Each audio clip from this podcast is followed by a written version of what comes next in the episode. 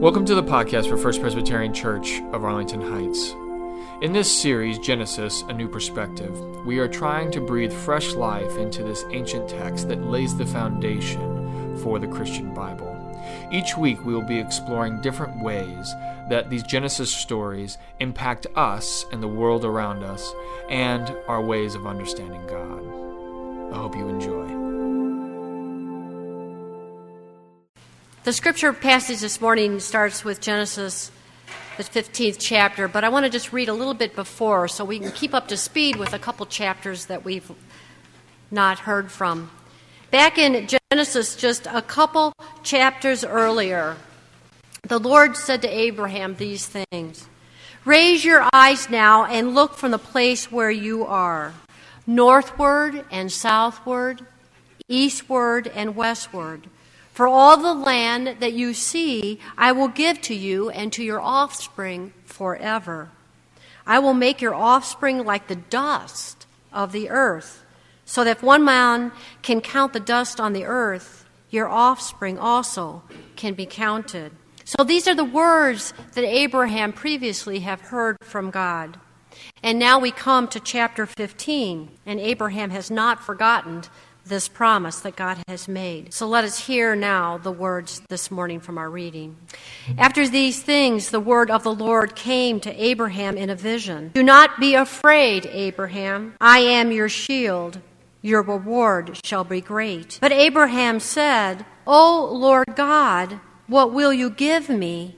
For I continue childless, and the heir of my house, Eliezer of Damascus, and Abraham said, You have given me no offspring, and so a slave born in my house is to be my heir.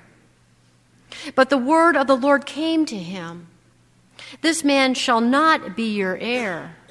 No one but your very own issue shall be your heir. He brought him outside and said, Look toward the heaven and count the stars, if you are able to count them. Then he said to him, So shall your descendants be. And he believed the Lord, and the Lord reckoned it to him as righteousness. And then on in chapter 16. Now, Sarah, Abraham's wife, bore him no children. She had an Egyptian slave girl whose name was Hagar. And Sarah said to Abraham, You see that the Lord has prevented me from bearing children. Go in to my slave girl. It may be that I shall obtain children by her. And Abraham listened to the voice of Sarah. So after Abraham had lived ten years in the land of Canaan, Sarah, Abraham's wife, took Hagar the Egyptian, her slave girl, and gave her to her husband Abraham as a wife. He went in to Hagar, and she conceived. And when she saw that she had conceived, she looked with contempt upon her mistress. Then Sarah said to Abraham, May the wrong done to me be on you. I gave my slave girl to your embrace. And when she saw that she had conceived, she looked on me with contempt. May the Lord judge between you and me. But Abraham said to Sarah, Your slave girl is in your power. Do to her as you please. Then Sarah dealt harshly with her, and she ran away from her. The angel of the Lord found her by the spring of water in the wilderness, the spring on the way to Shur. And he said, Hagar, slave girl of Sarah, where have you come from, and where are you going? She said, I am running away from my mistress, Sarah. The angel of the Lord said to her, Return to your mistress and submit to her. The angel of the Lord also said to her, I will so greatly multiply your offspring that they cannot be counted in multitude. And the angel of the Lord said to her, Now you have conceived and shall bear a son. You shall call him Ishmael, for the Lord has given heed to your affliction. He shall be a wild ass of a man, with his hand against everyone, and everyone's hand against him, and he shall live at odds with all his kin. So she named the Lord who spoke to her, You are El-roi. For she said, I have really seen God and remained alive after seeing him. Therefore, the well was called Beer Lahai Roi. It lies between Kadesh and Bered. Hagar bore Abraham a son, and Abraham named his son, whom Hagar bore, Ishmael. Abraham was 86 years old when Hagar bore him Ishmael. This is the word of the Lord. Thanks, Thanks be to God. Pray with me, would you? Lord, we have read the holy word, the scripture from the past. We have heard about Sarah and Abraham, and now we ask, what are we to take of this? Be with us now. Open our hearts and our minds to see what we are to see, so that we can know that you are here, that you are God of promises and a God of hope. In Christ's name we pray. Amen. Promises, hopes, dreams, reality, impossibilities, and an underlying faith in God. They are all intertwined in this passage this morning. Abraham, he has promised. He has promised to have many descendants to fill the land. And both Abraham and Sarah are hoping, hoping for a child to be born to them. They are dreaming of a family they want to have. But reality is there for Sarah. She knows that she has been unable to conceive. And then there's God. God who is steady in the promises, steady in the plan for a child to be born consistent in his message to Abraham. Now, I'm thinking you can imagine in some small way how Sarah might be processing all of this. For she knows that she has passed the childbearing age. She knows also about those promises that God made not once, but again and again to Abraham about this great nation that was to be, about the descendants that are to number the stars in the heavens. Sarah knows about these promises. What is Sarah to do? What is the plan that she is to follow? She has been waiting month after month, year after year after year, waiting and waiting to have a child that has not come. And now she moves into action, has a conviction that she must do something, she must act. As much as this passage might seem a little strange to you and me, this, this immense significance of having a son to carry the family name, it is not true in those days. Ancient texts outline options to be followed in this exact situation of having a wife that is barren. It is all dealt with under a special code of ethics called the Code of Hammurabi. Hmm. A Babylonian code. It really does exist. It clearly states that a tribal chief such as Abraham has two options when faced with a wife who is unable to bear children. The first option is divorce. Abraham can just divorce Sarah, and all he has to do is pay, pay back the dowry, the money that was paid when they were first married. But then there's this second option and the second option was to take one of his wife's female slaves and designate her as a surrogate mother. Now, I don't know what you're thinking, but to me, it seems from Sarah's perspective of the two options available the option to have one of her female slaves be a surrogate mother is the best choice for her, don't you think? The Code of Ethics laid out two options. But then I'm wondering might there have been another option to consider? Where is God at this point? Certainly, at this place and time, God wasn't enough for Sarah. She didn't think that God could give her a child from her own womb. She didn't believe that God could do the impossible.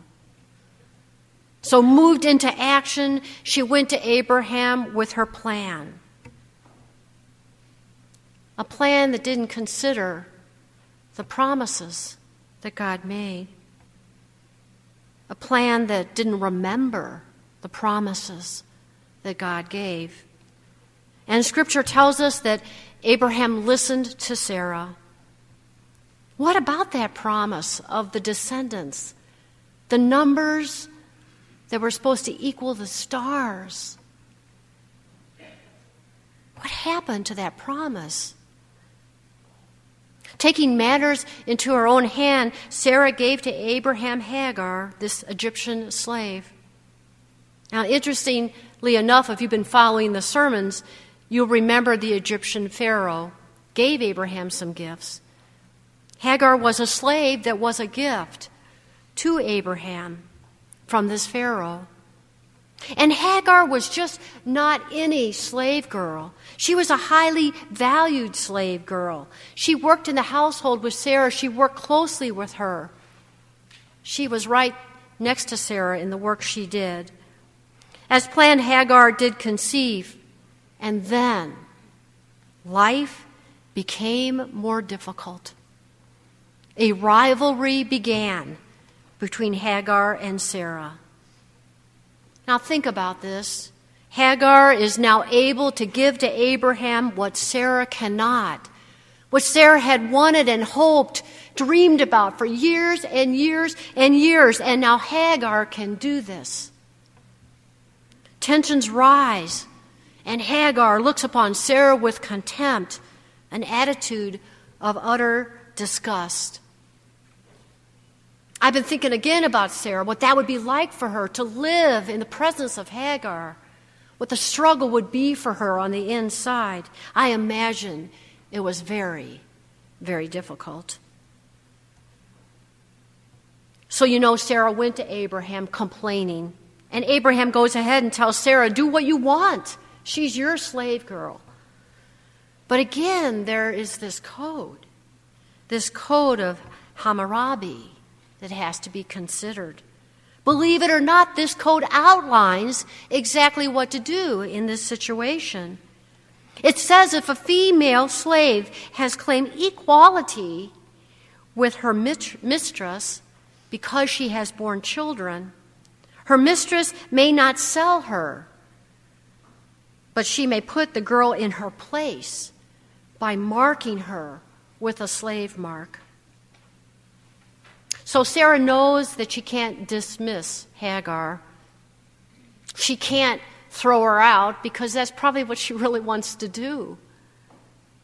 No, what she does instead is she treats her badly. Scripture uses the word harshly. And Hagar just can't take it and she runs away. But then you know that she has this encounter with an angel that tells her to return. So she returns to Sarah and Abraham and then later she will have a son. Is this how it was meant to be? Surely Abraham's life is now filled with much discord and distress. I'm sure he couldn't anticipate the scenario he is now living with. Sarah and Hagar are now forever connected and their relationship has begun in conflict.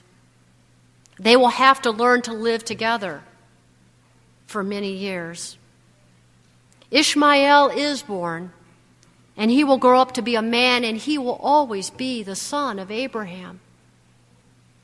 In the end, do you think it turned out differently than Abraham and Sarah had planned? and hoped for? Was there to be a different plan? A better plan? It seems God was not enough in the eyes of both Sarah and Abraham. God's promises had been forgotten. Their own reality, their sense of urgency led them to believe that God was not able to make the impossible possible. God was not able to fulfill God's promise without direct human intervention. Is this true? What do we believe, you and me? What do we believe about God and how God works in the world? Now, we know more at this point than Sarah and Abraham did at that time. For we know in later chapters of Genesis that Sarah does conceive. She has a son from her own body. She gives birth to Isaac. But that was 13 years later. 13 years Sarah waited after Ishmael was born to have her own son. So, as I've been preparing for this, I've been asking myself, what does that say to us today, to you and me? Certainly, there are many times in our lives when we are uncertain of what to do, when life isn't unfolding as we had hoped or planned it would do. And I must admit, I know that we all are impatient at times, aren't we? Yes. We think we know what the best thing is. We want to move into action, take control of our lives. And you know, if we're really honest, there are times when we feel like God is not enough. We look for anything to give us direction, an answer. And as Sarah did have this law to help her, you know, sometimes we have laws and policies and procedures that can point us in the right direction. And I'm thinking that code did help Sarah.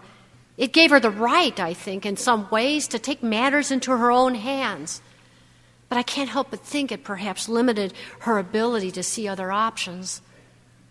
And then there's always this question about how God works in and through the human made rules and policies. If God is enough, and truly enough, it seems God works in many different ways. That God works both within our human laws and codes and also outside our human constructs. God works through the natural order of things, and God works independent of humanity, independent of our ability to understand and comprehend. God is able to work and accomplish things that are impossible, even if we can't believe it sometimes. So, the question before us this morning is why, at those times, do we think that God is not enough?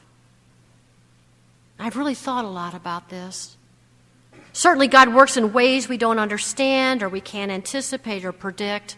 And you know what? It's hard. Right now, I'll tell you, sometimes life is hard. It's hard not to always be in control. It's hard that you can't orchestrate your own life and know what's going to happen in the future. We will never know for certain what the future holds for us. But I also believe sometimes we look in the wrong places. I have this picture here in front, and Beth is going to pick it up and she's going to walk it up and down the aisle just a bit so you can see it. It's a picture that I have in my office, and it's really a dear to my heart, this picture. And I think it, it il- illustrates some of the pitfalls we run into when we're struggling to find God when we think that God is not enough, those times when we're contemplating to take matters into our own hands. So, as you look at that picture, and some of you that can't see it, I'll describe it a bit. It's a country road. You can tell it's out in a rural area. And there's these trees that are outside, outlining this single road. But there's a lot of fog in this picture. And you look at the road, and the fog just kind of eats up the road. And the road just disappears up in the front of us. And there's a fence that lines the edge of the road that kind of tells us the road continues, even though we can't see it. There's beautiful branches of these trees. The branches almost fade into the abyss. But we know they're just like fading into the fog because we can't see them. But this fog, this, this haunting fog that permeates the whole area, that is my favorite part of this picture. This picture has so many parallels to our life connected with God. For I believe this so truly is that when we move ahead too quickly, when we try to see far ahead, when we try to anticipate what is going to happen, when we really think what the best option is, we just become blinded by the fog. We get lost in the fog, and we certainly cannot see God in the fog. In this picture, the fog limits our ability to move ahead quickly. We can't even see that road ahead, it does disappear. But you know, if we carefully and slowly move forward, the road will come into view again. It will. Just when we need to know where to go, we will know. The road will open up before us. That's how it is with God. God's timing is not our timing. And we can only really see God right where we're standing in the present moment. It's so true of our experiences of God. You can't experience God in the future. Have you thought about that? You can pray that He'll be there. You can hope that God will be there, but you can't experience God in the future. You can only experience God right now, right in the moment. And we can only see and understand the subtle movements of God, those signs and those signals that God places before us. We can always see those if we move slowly and carefully, paying attention to where God is. Now, this is really important. We must remember that God did fulfill the promises made to Abraham. In spite of Sarah taking matters into her own hands, whether she followed the right plan or not, whether she followed the plan that God had prepared and thought that she would follow, God's plan moved forward into completion. And it is the same for you and me. In spite of our shortcomings, our frailties, our fears, our doubts, in spite of the fact that we want to control everything, that we want to know what's going to happen, that we want to take matters into our own hands, in spite of all of that, God is here and in present to us, but only in the present time, making all promises come to completion having trouble believing that God is enough, look for God in the here and now. Don't get, fo- don't get lost in the fog. And don't let the fog scare you. Don't let the fog prevent you from going forward because the path will open for you. And the other piece I think I don't want you to forget is I don't know why Abraham didn't remember the promise. Or maybe he did and he just thought, oh, God's not going to do that. I don't know what Abraham was thinking. But you and me, we must remember. We must call to mind the ways that God has already been working in our lives. The times when you remember that God was there for you. The times when you remember your prayers were answered. The times when you were lonely and lost and you remembered that God was right there, that He filled your heart. You must remember those times. You must keep those memories of God's movement alive in your heart. For remembering the past will help you to hold on and believe that God is here in the present, that God will continue to great and wonderful things in your life. Promises, hopes, dreams, reality, the impossible becoming possible, they're all part of this amazing life we have with God. Remember this God is enough.